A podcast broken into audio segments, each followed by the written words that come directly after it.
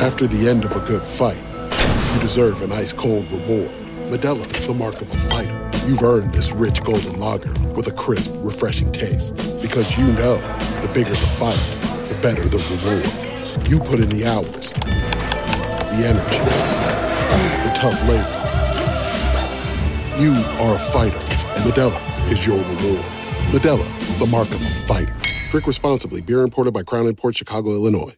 What's the easiest choice you can make? Window instead of middle seat? Picking a vendor who sends a great gift basket? Outsourcing business tasks you hate? What about selling with Shopify? Whether you're selling a little or a lot, Shopify helps you do your thing, however you cha-ching. Shopify is the global commerce platform that helps you sell at every stage of your business. From the launch your online shop stage to the first real life store stage, all the way to the did we just hit a million orders stage? Shopify's there to help you grow. Whether you're selling scented soap or offering outdoor outfits, Shopify helps you sell. Wherever and whatever you're selling, Shopify's got you covered. Sign up for a $1 per month trial period at shopify.com slash try. Go to shopify.com slash try now to grow your business, no matter what stage you're in. Shopify.com slash try. 2 2 pitch. Swing and a long drive. Deep left. Way back. Hey, everybody, JJ Cooper, Matt Eddy here, another Baseball America podcast. We are talking about our new organization talent rankings. If you haven't checked them out yet, go to baseballamerica.com. We have, it's been a very, very, very busy couple of months, but we have that the org talent rankings kind of finalizes the last piece of, of all of our mid-season prospect updates. We've put up uh, rankings, the top 30 prospect rankings for all 30 organizations. We've updated the top 100.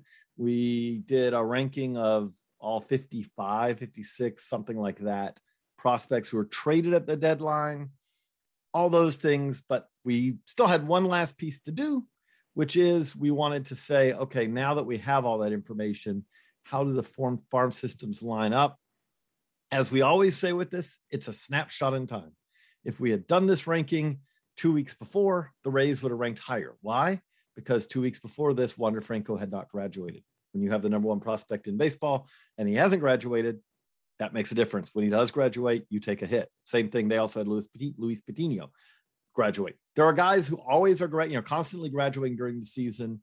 This is a snapshot in time. That said, it's a useful snapshot. And Matt, as you look at this, I'm going to tee you up on the fact that I think probably the first headline of this is we have a new number one. And who and why? Well, hey JJ, first of all, it's good to podcast with you. We we talk a lot, but don't podcast frequently together. I don't. Um. the new number one is our uh, preseason number two, the Seattle Mariners. Um, first time in BA history that they rank at the top of these talent rankings, which surprised me, given that they've had two of the top number one overall draft picks in history, Ken Griffey Jr., Alex Rodriguez.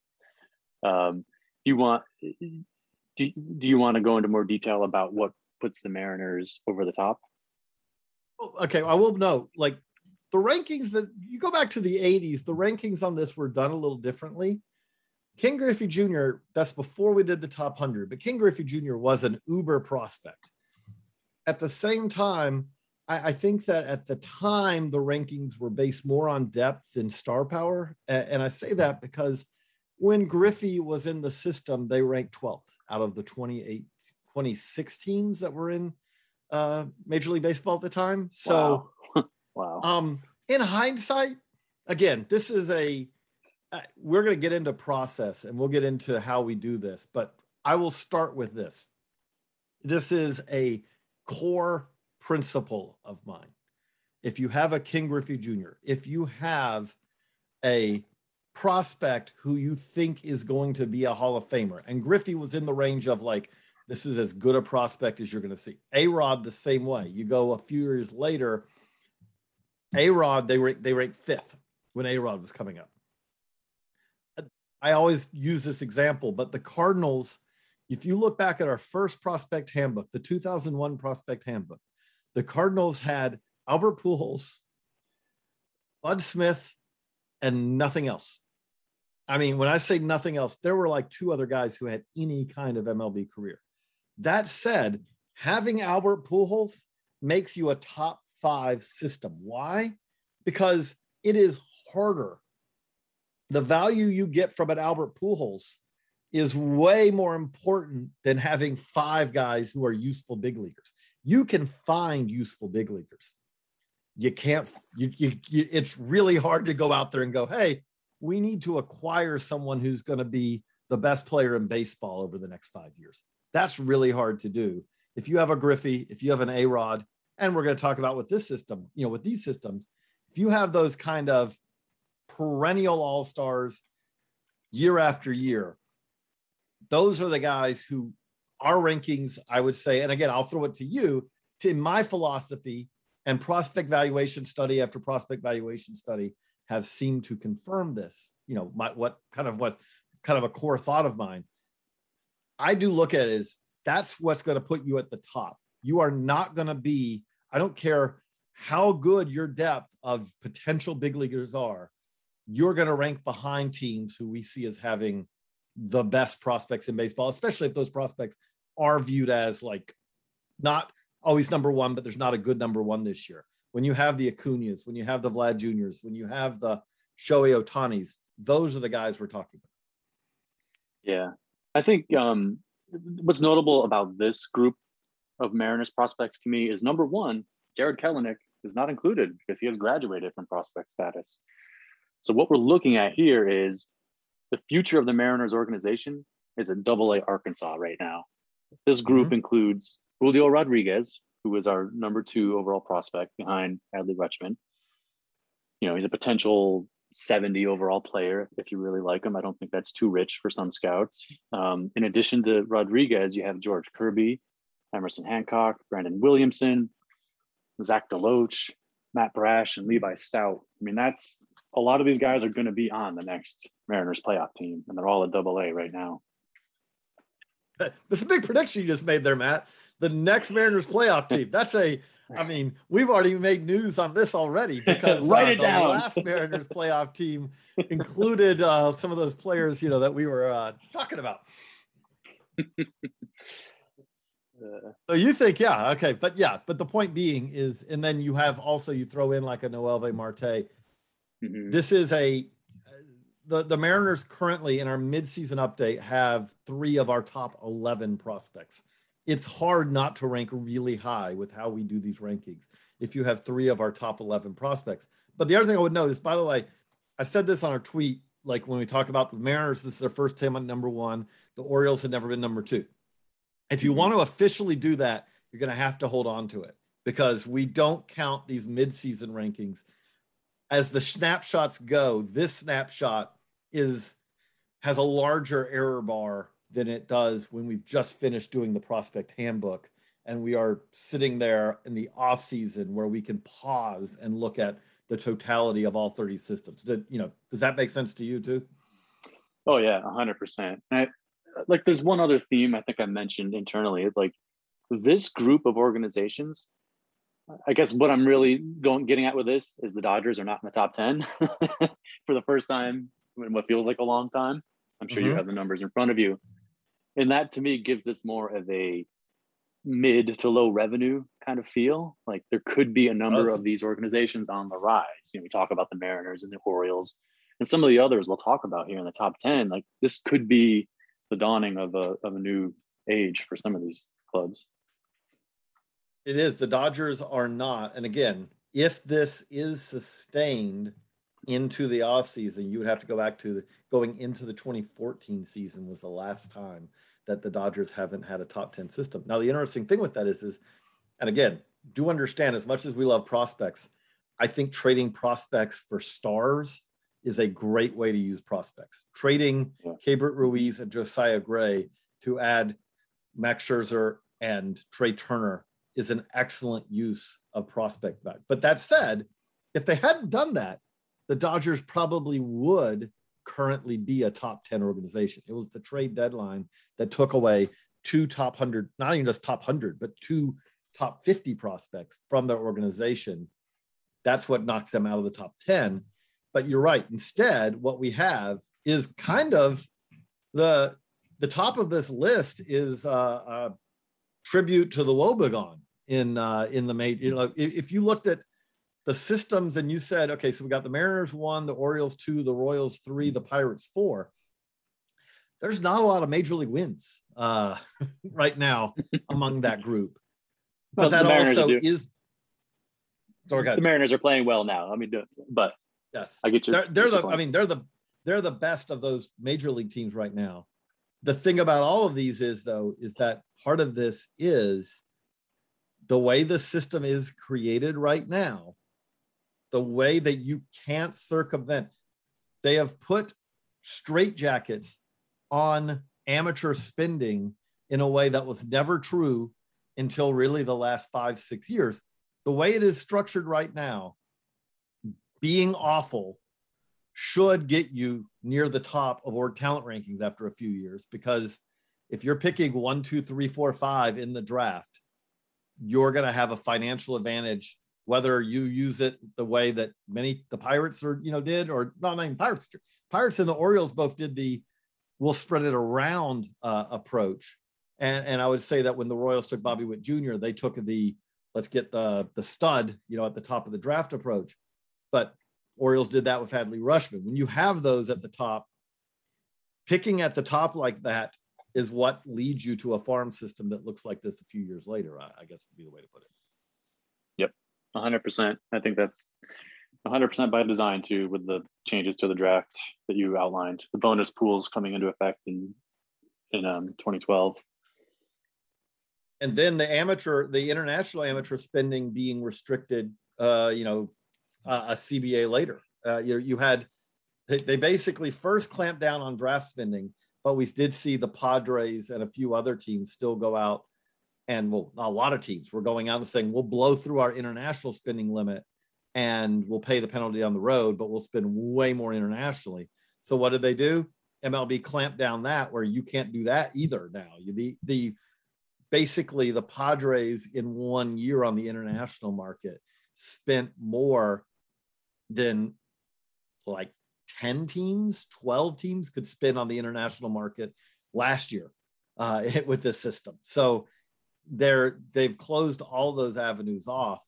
The thing that when you look at the top of this list, the Mariners are one, as you noted. Julio Rodriguez is our number two prospect. The Orioles, who okay, the Mariners should have been number one in hindsight. If we go back on it, I would say that the A Rod team or the uh, farm system or the Ken Griffey Jr. farm system very well could have been our number one farm system at the time if we were had perfect hindsight. The Orioles are number two. And to say if they hold on to this, this will set a record for them. Well, they already set a record last year when they ranked seventh. Coming into the year, the Wow. Orioles were seventh, and that is the best that the Orioles farm system has ever ranked. And we've been doing this since 1984. So if the Orioles can be two in the offseason, that would absolutely positively be a high water mark of Orioles farm systems of all time. And with that one, it starts with Adley Rutschman, number one prospect. But again, they also have two. the Mariners and the Orioles between them have five of our top of, of, of our top 11 prospects in the game. Because in the Orioles case, they have Grayson Rodriguez, number nine on this list. But it's not just that. That puts, if it was just that, they'd rank high because again, Adley Rutschman is, I, you would rather, you would trade a bushel of depth for an Adley Rutschman. If you said, Yeah. I, okay, take your depth and will, will, will you give me Adley Rutschman for these 12, 15 guys who have a shot to be big leaguers? You would say no. But it's not just having Adley Rutschman, Grayson Rodriguez that puts the Orioles at number two, Matt, right? Yeah, and I, I think what the Orioles have done well in recent drafts under you know the Mike Elias regime is they've gotten a lot of value with their second and third picks in each draft. We kind of see it with the how they allocate money. That is a, a point of emphasis for them, kind of spreading the risk around. You know, you, you've got your Connor Norby and Gunnar Henderson, Jordan Westburg are all um, you know top ten caliber guys who they got beyond their first pick. you know, granted they do pick very high in, in subsequent rounds based on their draft position. so that you kind of would fall into that naturally, I think. But I, I do commend them for that approach, you know. And uh there's not as much upper level talent here as you might want to see at number two. So the ranking does surprise me a bit. Like, were you at all surprised to see Baltimore number two? Again, I it fits my philosophy, which is I'd rather have Adley Rutschman than if you said, Can I have Adley Rutschman? Or you said, No, I have four guys in the 50 to 100 on this top 100. No, give me Adley Rutschman. It top in talent. If Adley Rutschman is what we think Adley Rutschman's going to be, then he carries uh, a lot, a lot of weight. If you look at how we, to, to kind of dive a little bit deeper into our process, we both use valuations um, as kind of a starting point, and then we tweak based off of where we think that that you know sometimes goes right or wrong. And Lee Rutschman by himself, the valuation system, I think if you said compare Adley Rutschman to the White Sox top 30, you'd rather have Adley Rutschman, which mm-hmm. seems crazy, but I don't think it actually is because again, you it is not nearly as valuable to have big leaguers as it is to have impact big leaguers because big leaguers again you want them that's what you're trying to develop but you can find guys to be the 15th through 25th guy on your roster your mlb roster that's not very expensive that's you you there's a certain amount when it comes to relievers. I feel like there's a certain amount of the the uh, the the error margin, the margin error mar, error bars that you could talk about. Kind of, you could do it right or you could do it wrong, and I don't even know if if teams actually know how they did it right and why they did it right this year and wrong this year or whatever. But again, when you have when you look at right now, again, you, not that having Shohei Ohtani's having as good a season as anyone could have, I, I feel like, and that's not going to put them in the playoffs. That said, having guys like that is the part that you can't go out and say, hey, we've got an extra four million to spend. Let's go find that. That's to me. So I'm not surprised that they're this high. That said, it kind of leading into number three here. I do feel like if you said which farm system farm system, not major league team, but farm system has had kind of the best year. Say the Rays or the Yankees because they're winning a lot of games at pretty much every level of the minors. And I think that both of those teams are good teams to point to too. But considering where we left off in 2019, I feel like that the Royals, who are a number three organization, are one that's probably had the the best season from the standpoint of they had all these hitters who, with the exception of Bobby Witt Jr., their top hitting prospects, all, well, no, I shouldn't say all, but a lot of them were truly horrendous at High A Wilmington. And I mean, turn away, do not look at these numbers, they will cause you pain bad. And that, mm-hmm. and you've seen this year, the Nick Prattos, the MJ Melendezes, they've had a number of guys who had have transformed really their approaches, their swings have improved, but they've done so and they have had monster years this year after being, uh, again, it, you look at MJ Melendez's numbers in 2019, he had one of the worst years that, you know, statistically that you could have. And here he is yeah. here. He may win the home run crown in, in 2021. That's a system that is much it had depth of guys who you hoped would see turn into something. But they, I feel like they were the team that's had more guys kind of take a step forward in 2021. Is that a fair assessment? Yeah, I think the two things stand out to me with the Royals. I guess three things. Bobby Witt is awesome. That'd be number one. Yes. Uh, number two, they had one of the largest move upward movements of any team from the preseason standing. They're up 10 spots from the preseason. So you know, to underline what you're saying, it's a gigantic jump forward for the organization. Um, and the third is, uh, Uh, you know, the, the volatility is kind of inherent with this ranking because it is so reliant on pitchers and a catcher MJ Melendez, a young catcher. You know, some of the pitchers who are responsible for this ranking are Daniel Lynch and Asa Lacy, you know, so a lot rides on their continued success and Jackson Kowar, you know, on, on those guys converting their ability into major league value. So I guess those, those are the three things I would say about the Royals. Yeah, we're going to dive into number four before we kind of move into further statistics. I do think that the, the number four system here is maybe the deepest, or it's it's not the deepest. It's right there. But before we do that, we are going to stop for a quick message.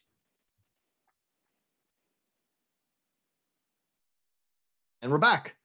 So we kind of hinted at it going into the break, but the Pittsburgh Pirates, who ranked fourth, this is again, you see, they've come to this naturally, which is if you're really bad, you pick at the top. They had the number one pick. They took Henry Davis, and they also had four guys they took who got million dollar bonuses in this draft. They've drafted high in recent years. But on top of that, they've also sold off at the big league level and they've brought in talent from those, you know, from that way as well. But Matt, what stands out to me for everything I just said about that top end talent is important. The the Pirates don't have a top 10 prospect. They don't have a top 25 prospect in our current rankings, but they rank fourth because not only do they have five top 100 prospects led by Oneil, Oneil Cruz, but beyond that, they have a lot of prospects. When we were doing our midseason top 30, they kept making trades and we're saying, okay, so who drops off the list now? Who drops off the list now? And we were really got to a point where like, I don't want to take this guy off the top 30 because the depth of this system, when you compare it, especially to the teams at the back of this list, it, it's really impressive uh, to me. I, what, what stands out to you about the pirate system? Yeah, that's exactly right. You look at some of these guys in the 21 to 30, and you're thinking, oh man, I'd, I'd love to have these guys for my top 10, the organizations I'm covering. um, but yeah, like you, you hit it right on the head that this is a system that lacks an elite number one. You know, I think we all like Oneil Cruz and like Henry Davis, but not ready to go all the way and say impact major leaguer, no question. You know, at least I'm not ready for that. Um, and you know, this is a, a system that kind of added around the margins at the trade deadline. Uh, when they traded Adam Frazier to the Padres, they got Tucupita, Marcano, and Jack Suwinski, who are nice, a nice depth prospects for them. But I think one of the better stories for the Pirates is probably the emergence of, of Matt Fraizer, who broke out at Greensboro and continues hitting a double A Altoona. Like again, he's just another one of these guys I would highlight is I would love to have him for top 10 consideration for uh, my organizations again, you look at the back of their 20s, you know, Matt Fraizer, Brennan Malone, Ken Smith, eh, Mason Martin's not on their 30 anymore. We had him in there. Mm-hmm. If you're doing the Nationals list, you'd kill to have a Mason Martin to put on that list. Mason Martin has produced more than guys who are in the top 10. Now, again, he's a power hitting, he's a slugger, and that's really where his value derives. So it's a high, it's a difficult profile to to make it, but you look at the 11 through 20 uh, on this Pirates list. Get Jared Jones and Bubba Chandler, Tahnaj Thomas, Jared Jones, Bubba Chandler. I don't think all three of those guys are going to hit. They're young pitchers. That's always a, uh, a risky demographic. That said, I also feel pretty good that one of those guys is really going to hit, and all of those guys have stuff. I mean, all of those guys have stuff. All of those guys have athleticism. Jared Jones and Bubba Chandler both of them are absolutely legit two-way guys who could have been position players if they wanted to. They're they're elite athletes, and they also, again, they have stuff already. I just think of this system as team depth, which they still now they're going to pick again. This is a system that also should continue to go up. Why? They're still terrible at the big league level and with them being terrible at the big league level, with the system that we currently are constructed in, where it is if you pick in the top five, you have a giant financial advantage in the draft. Now, and I say, well, why do I keep talking about the financial advantage? They didn't take, if you look at how the draft worked out this year, them taking Henry Davis at number one, they said, and we'll take them at their word, they said, hey, Henry Davis was number one on our board. and maybe he was. But that said, Henry Davis signed for 1.4 million less than the number two pick, Jack Leiter. He signed for 400K less than the number three pick, Jackson Jobe. He signed for 150K less, 160K less than Marcelo Mayer. He signed for less than Jordan Lawlar. So what they did is they used that financial advantage to then go out and say we're going to add the Bubba Chandlers and we're going to add the Solomit. They they added multiple guys who they spread their money around. That's another thing you can do. That's the thing that the Orioles consistently do. You know, we, we're talking about the Orioles. The Orioles, we have them that high, and Heston Kjerstad basically has not played uh, effectively, unfortunately, because of myocarditis since he had was taken number two overall last year.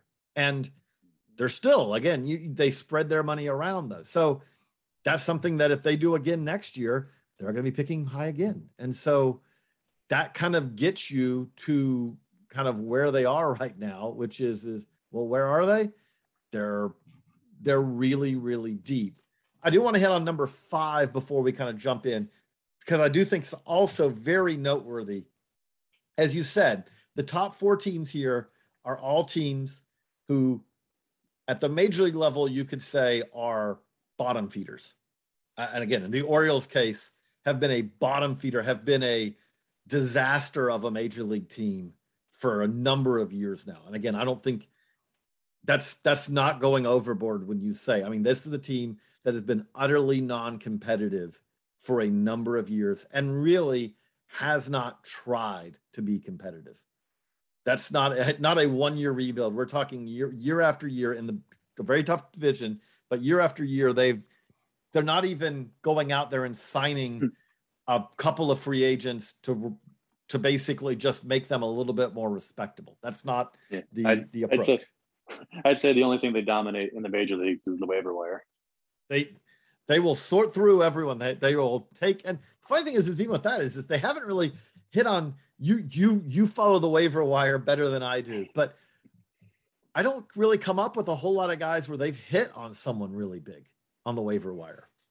Am uh, who did they get? There was somebody. Uh, they've gotten Jorge Mateo and uh, Ramon Urias this year. I think those are good free pickups. They might not be waiver wire strictly. I can't recall, but you get the point. yeah, I get the point. But so the, the thing that I want to note though is is our number five team right now is the San Francisco Giants. And that's really notable because credit, and I mean massive credit to to the entire front office there, to the entire coaching staff, scouting, every aspect, because this is a team that is winning the most competitive division in baseball against two teams that everyone kind of came into the season saying well, it should be the Dodgers or the Padres coming out of the National League. And here are the Giants who are doing it again. And not only are they doing it again, but they also have their, their number five farm system on our farm system rankings.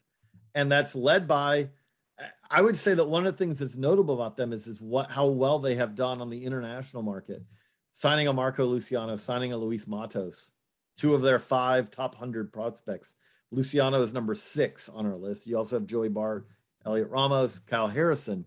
But, and, and again, it does not end there. There are other good development stories for them, scouting stories for them. But, but I, I do look at them and say, massive credit because they are ranking where they rank and they haven't been picking at the top of the draft each and every year for the last five years. Uh, you know, yeah. they, they picked 14 this year, uh, just to kind of give you an idea. And Joey Bart, they did pick number two that year, but that is the only time that the Giants have had a top 10 pick since 2009, 2008, 2009, Buster Posey, Zack Wheeler. That was the Buster. They had the three in a year, three years in a row where they went Bumgarner, Posey, Wheeler, which by the way, if you're going to have top 10 picks, hit on them like that do that. That's a.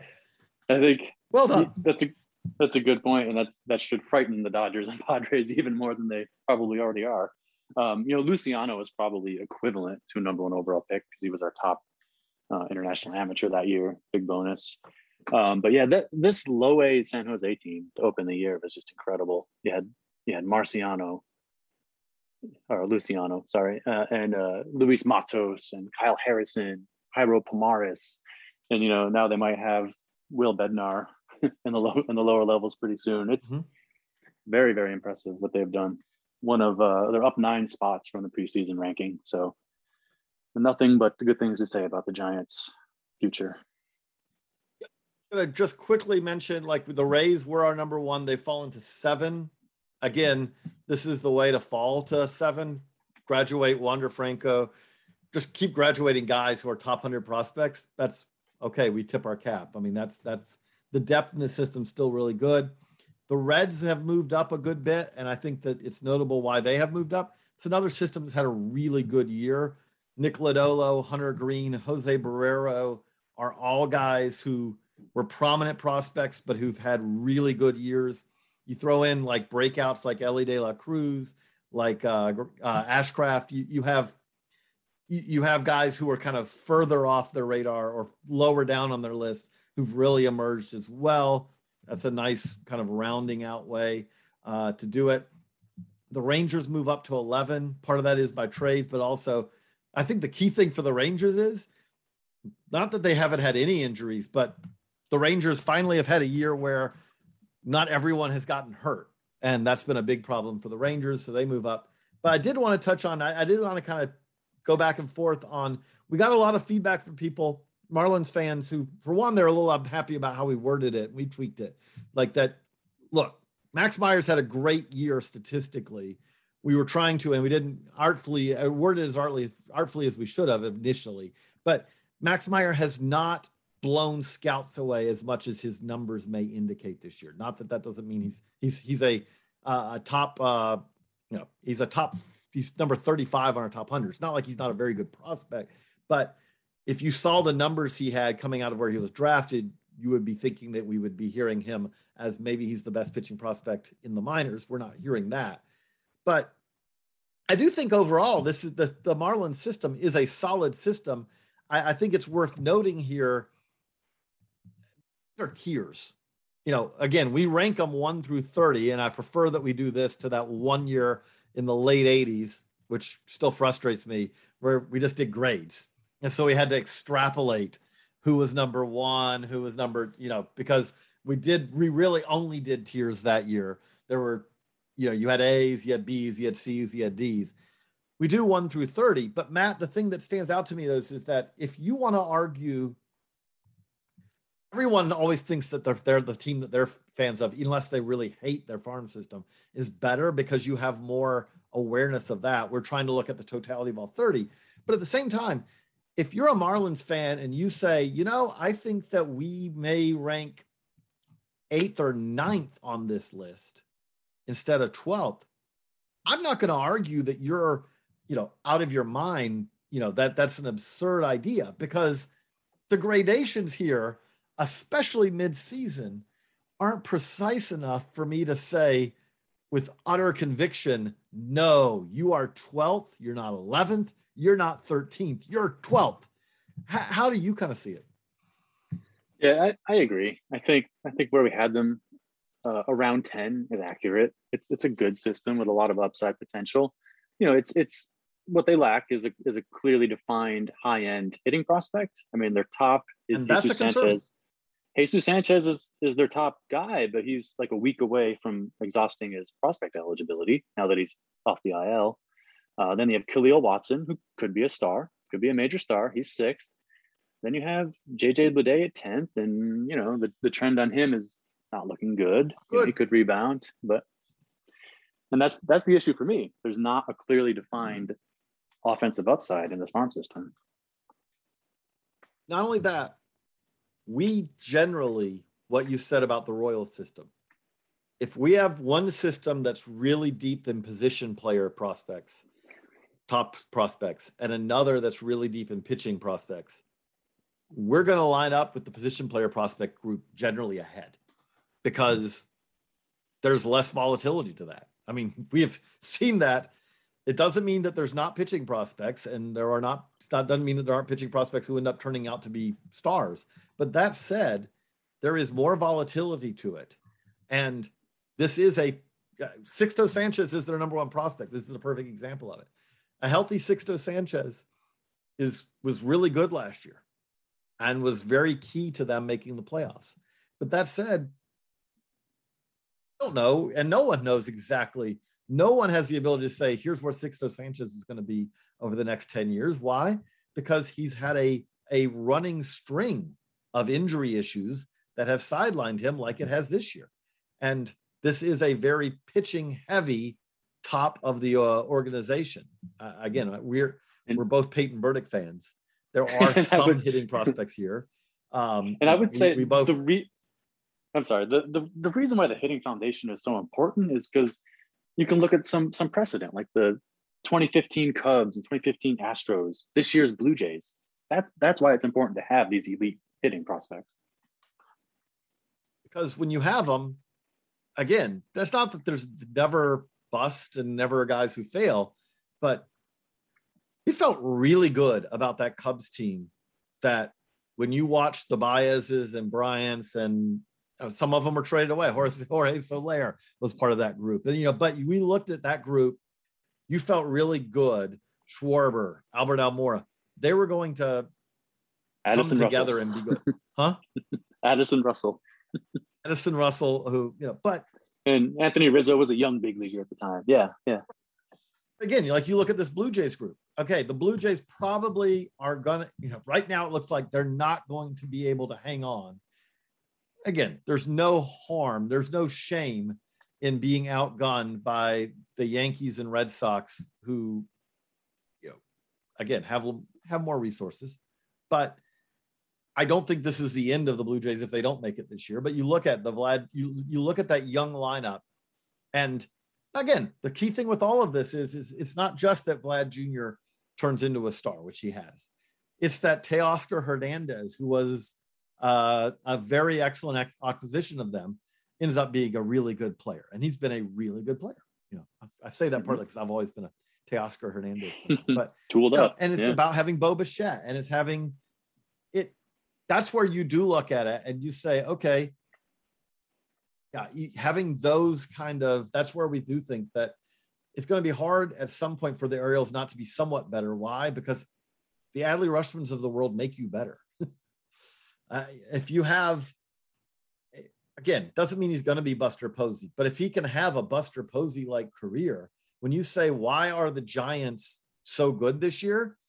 One of the key answers to that is Buster Posey, a healthy Buster Posey is a difference maker.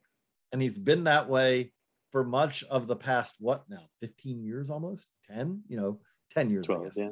Yeah. Yeah. 10 to 12, you know, but um, so that's the system again. If you said that, I would, I think I said it on Twitter. If you want to argue that there's seven, I'd say no. I'll take that Rays system compared to the Marlins system. No chance I would rather have the Marlins system than the Rays system right now. And the flip side of it is, though, is, is they're 12. If you want to compare them to the Dodgers or Braves at 14, 15, I also don't think that they're in a different area code than those teams. So that's, again, a useful way of kind of putting this I think it also, when you say that, like, I, I think it's notable here. The Padres are 17. That's a, a pretty strong fall from a team that was, I'm calling it up here, but was six coming into the year, second the year before that, first and third going back to 2018. So basically, a system that has been one of the best farm systems in baseball for a number of years now but this is the way that this is the way that we tip your cap at teams who fall in the in the org in the org talent rankings. We don't see it really as an indictment in any way. They're trying to win and they keep they've traded away a top 30 full of prospects, but they've managed to also in doing so hold on to their absolute premium prospects they just don't have nearly the depth they used to. Is, is the way I see them. What about you? Yeah, I agree. We had that fun graphic in the preseason or after last season where it detailed the Padres had traded away an entire lineup and rotation and bullpen of talent. so what, what you're saying is, yeah, I mean, there's a legitimate 40 man roster that they traded. And you know they're slipping in the um, draft position because the major league team is winning, so they're not accessing C.J. Abrams and you know at the top of drafts anymore. Um, you know, a lot of this is also you know if Mackenzie Gore were still at the same level he was in 2019 and considered one of the top pitching prospects in baseball, then the Padres would be probably top 10 system, don't you think? Yeah, but uh, again, he he's a tricky one. His ranking right now, he is still in our top 100 at the midseason. And the best explanation for that is is that you don't do this based purely on what you see in one year. Like we have him still in the 100 because there have been I can think of examples of highly regarded pitching prospects who have fallen apart and then put it back together. Uh, you know, if you want to go way back, Roy Halladay is a perfect yep. example, although his falling apart happened, I think, after he reached the majors. Um, mm-hmm. Lucas. Giolito. Lucas Giolito, go back and again, Charlotte's a terrible place to pitch, but go back and look at Lucas Giolito and what he did in double A, triple A at a stretch where he, again, he had to essentially rebuild himself. Mackenzie Gore is going to have to rebuild himself. It is not something where he was this close to being the Mackenzie Gore we saw before. This is a player who he's currently not pitching anywhere in games that count because they're trying to rebuild him in some ways. But the Mackenzie Gore we saw, I think we've said it in the, if you just based it off of the Mackenzie Gore we have seen in regular season games in 2021, he was better in spring training. But that guy, that guy's not a top 10 prospect in this organization, and it's a thin organization. We are counting on the that there is a chance that he's going to put it all back together. But that said, this is now an organization. Remember when we are talking about those pirates and we're saying, oh, you know, the Mason Martins of the world and and uh, you know the guys at the back of that 20 that you would quite happily put higher up in other organizations. Padres system, I heard from a number of Padres fans like, oh no, no, it's still deep. No, no. It's it's understandable. It's not a it's not a slam for this system to not be nearly as deep as it was. It's okay. Like it makes sense, but it's not. There was a time where the guy who was the 45th best prospect in the Padres system was a really good prospect. That's not the case now. And that's okay they've traded away not just premium guys, but guys like Mason Thompson and guys who you're like, ah, I kind of like that guy. Well, Reggie Preciado, who's now one of the better prospects in the Cubs, they they've traded away a lot of guys, and this is what happens. And again, that's okay. Um, but again, they also fit in this tier. We have Cleveland 18, and I think again, we talk about tiers they don't cleveland does not have a lot of they don't have a top 40 prospect tyler freeman who's hurt in the done for the end of the year is their number is our number 40 prospect that's their top prospect that said if you wanted to argue that that cleveland is 14 13 14 15 on this list the depth of their system's really good we keep hearing that the depth's really good you go down to Milwaukee. I don't think Milwaukee has a lot of top end guys right now. But that said, they have some depth. I mean, again, that's not a horrible system. The tricky one is we get to 23 24 on this list. Talk about depth versus star power. I don't know a, a starker example of it. We have the Nationals 23rd and we have the Cubs 24th. And I feel confident in saying if you gave me the fifth through 30th prospects in both these organizations, the Cubs are dramatically better. It's not close. Would you, is that, is that an assessment you would agree with? Oh yeah, especially after the trade deadline where they cashed out the, you know, the stalwarts like Kris Bryant and Javier Baez and Anthony Rizzo. But that said, we have the Nationals ahead of them. And when you ask why, it is because the Cubs have two top 100 prospects Brennen Davis, who we really like, Brailyn Marquez, who has not pitched this year, who's at the very back of the 100. And then you go mm-hmm. beyond that, Miguel Amaya, who's again one of the Cubs' best prospects, has barely played this year. they graduated, you know, out Adbert uh, Alzolay. They, the Nationals basically have a very top heavy system. When you say, why is it top heavy? Well, they have Keibert Ruiz and Josiah Gray, who they just acquired in the trade with the Dodgers that sent Scherzer and uh, and Trea Turner to, to hmm. LA. And then they have Cade Cavalli, who's one of the better pitching prospects in the game right now. And they have Brady House, who they just acquired, who was a, one of the top players in this draft class. After that, those guys, and then imagine that you're standing in the Grand Canyon, now jump off of it. And then that's the cliff that you are talking about between that and the rest of the system. You get to 15 to 30 in this national system, and it compares poorly with the White Sox, who are our number 30 organization. But again, having a Keibert Ruiz, having a Cade Cavalli, having a Josiah Gray, there's a lot of value to that. Again, if you think that the Cubs should be 21, they're deeper than the Mets. The Mets are, I think, a little top, a little better, you know, again, are better at the top.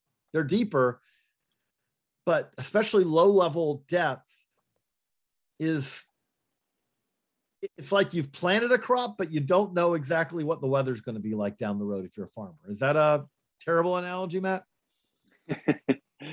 no, I, I, think it's spot on. I think um, I agree, and I, I like what the Cubs were able to do because they kind of diversified to. They got Nick Madrigal for the major league team, all the way down to Pete Crow Armstrong, who uh, played a week in low A, but was a top draft guy from 2020. I think that's a good way to kind of uh, add layers to your farm system. The thing with the the Mets that does really stand out is, um, and is notable is this is a system when you talk about their lack of depth. Just a story, if you check over at baseballamerica.com, I, I wrote something up earlier this week, and it's really kind of focused on the Astros and how the the draft penalties that the Astros have had have really hurt them. But what is notable about it is, is so the Astros have the Astros have no top 30 player taken in the top 30 overall in any draft from 2017 to 2021 active in their organization because of trades. They traded away Bukauskas. They trade, you know, they they traded away they, they traded away Bukauskas, they traded away Seth Beer, they traded away Cordova Martin. But also on top of that, they haven't had a first round pick or a second round pick either the last two drafts. So they're the ones who had the fewest top 30 picks, top 50 picks. But if you go to top 100 picks, now all of a sudden that's where the Mets come in. The Mets only have five players taking the top 100 picks of the 2017 to 2021 drafts. And you say, well, why is that? And the answer is because of what you just talked about the trades. You talk about they've traded away Pete Crow Armstrong, they've traded away Josh Wolf, Isaiah Greene, Simeon Woods Richardson. Jarred Kelenic. Actually, Jarred Kelenic, a biggie. But that's where they've thinned out their system is it, it it's kind of, you know, it's a little subtle, but it doesn't mean that they haven't picked well. It means that they've used that and and traded a lot of those guys away while they're still very young in their uh, in their development. And so that has thinned out the system, which kind of that that's kind of the the bad news. The good news that kind of is why they're 21 even is they've also had great years. Francisco Alvarez has had a, a breakout year as a prospect, is now one of the best young catching prospects in the game. As you know, catchers volatile, but one of the best prospects in the mm-hmm. game. Brett Baty's had a great year. Mark Vientos has had a great year. Ronnie Mauricio, they they have had guys take steps forward, which they really needed because they've also thinned their system out Pete Crow Armstrong's been hurt, but they also, again, like I said, they've already traded him away.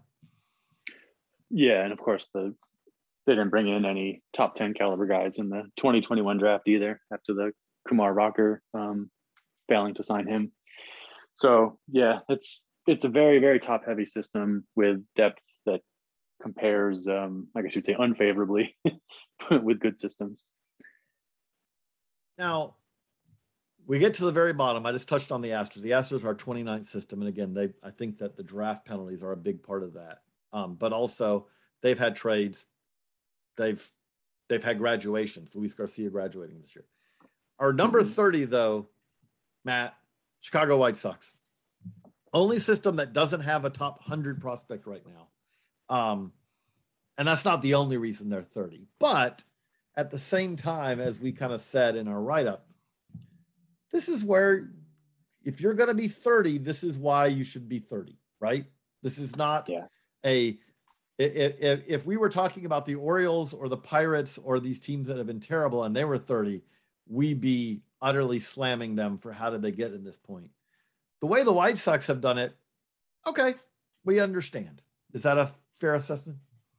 Oh yeah, and, and we see Luis Luis Robert and uh, Eloy Jimenez in the major leagues, former top number number one prospects for this organization, and even just this year, gradu- yeah, and yeah, and even just this year, they've graduated Andrew Vaughn, Michael Kopech, Nick Madrigal, Garrett Crochet, and, and also uh, reliever Co- Codi Heuer and uh, catcher Zach Collins. So and they've already used Madrigal and Hewer to bring in Craig Kimbrel, who, by the way, could play a large role in them maybe winning a World Series this year.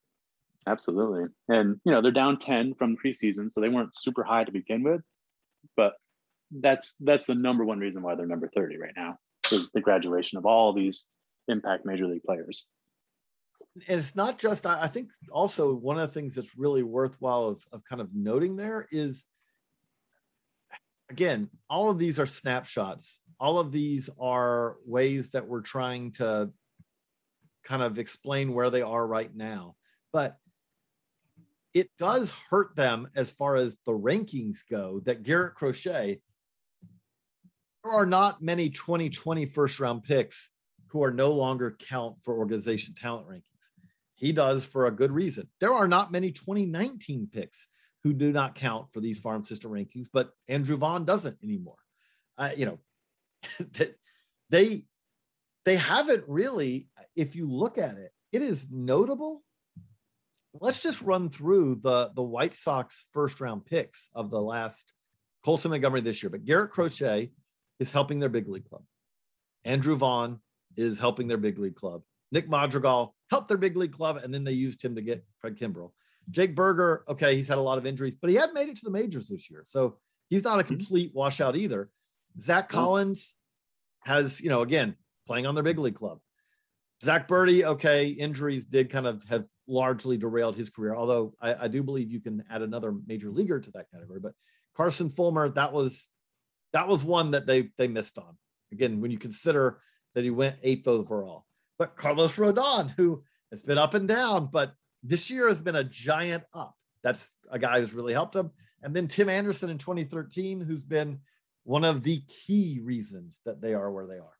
That's a that's a draft record right there that it's pretty hard to top in, in recent years. And and credit to them for that. Yeah, no doubt. And um, they've, they've picked up some value in subsequent rounds too. But the, and- the first round record is probably as strong as any organization that I can think of offhand.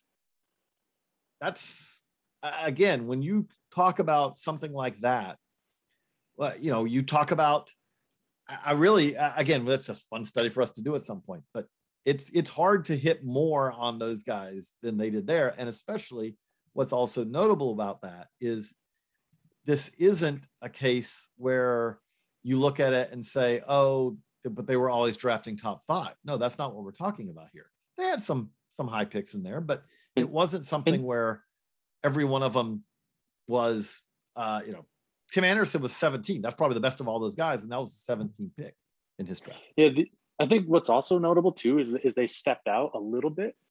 I mean, these guys were were considered top draft prospects, but you know, Nick Madrigal is five foot eight. They took him fourth overall.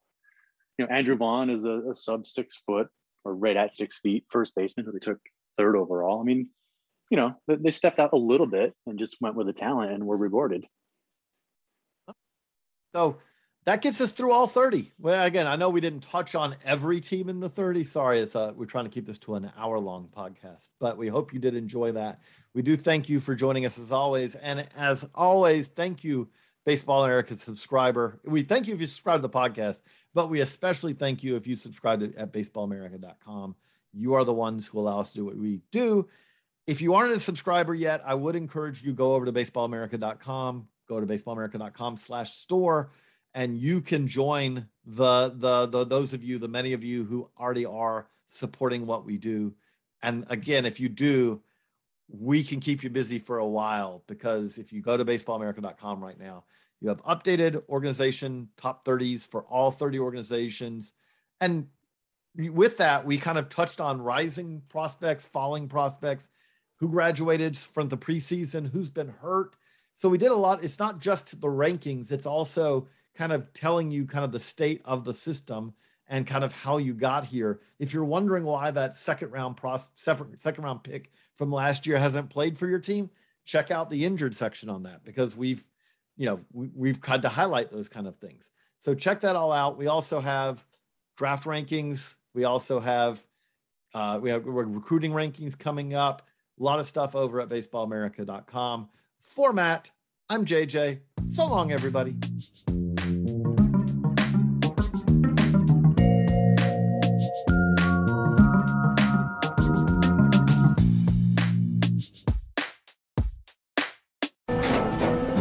After the end of a good fight, you deserve an ice cold reward.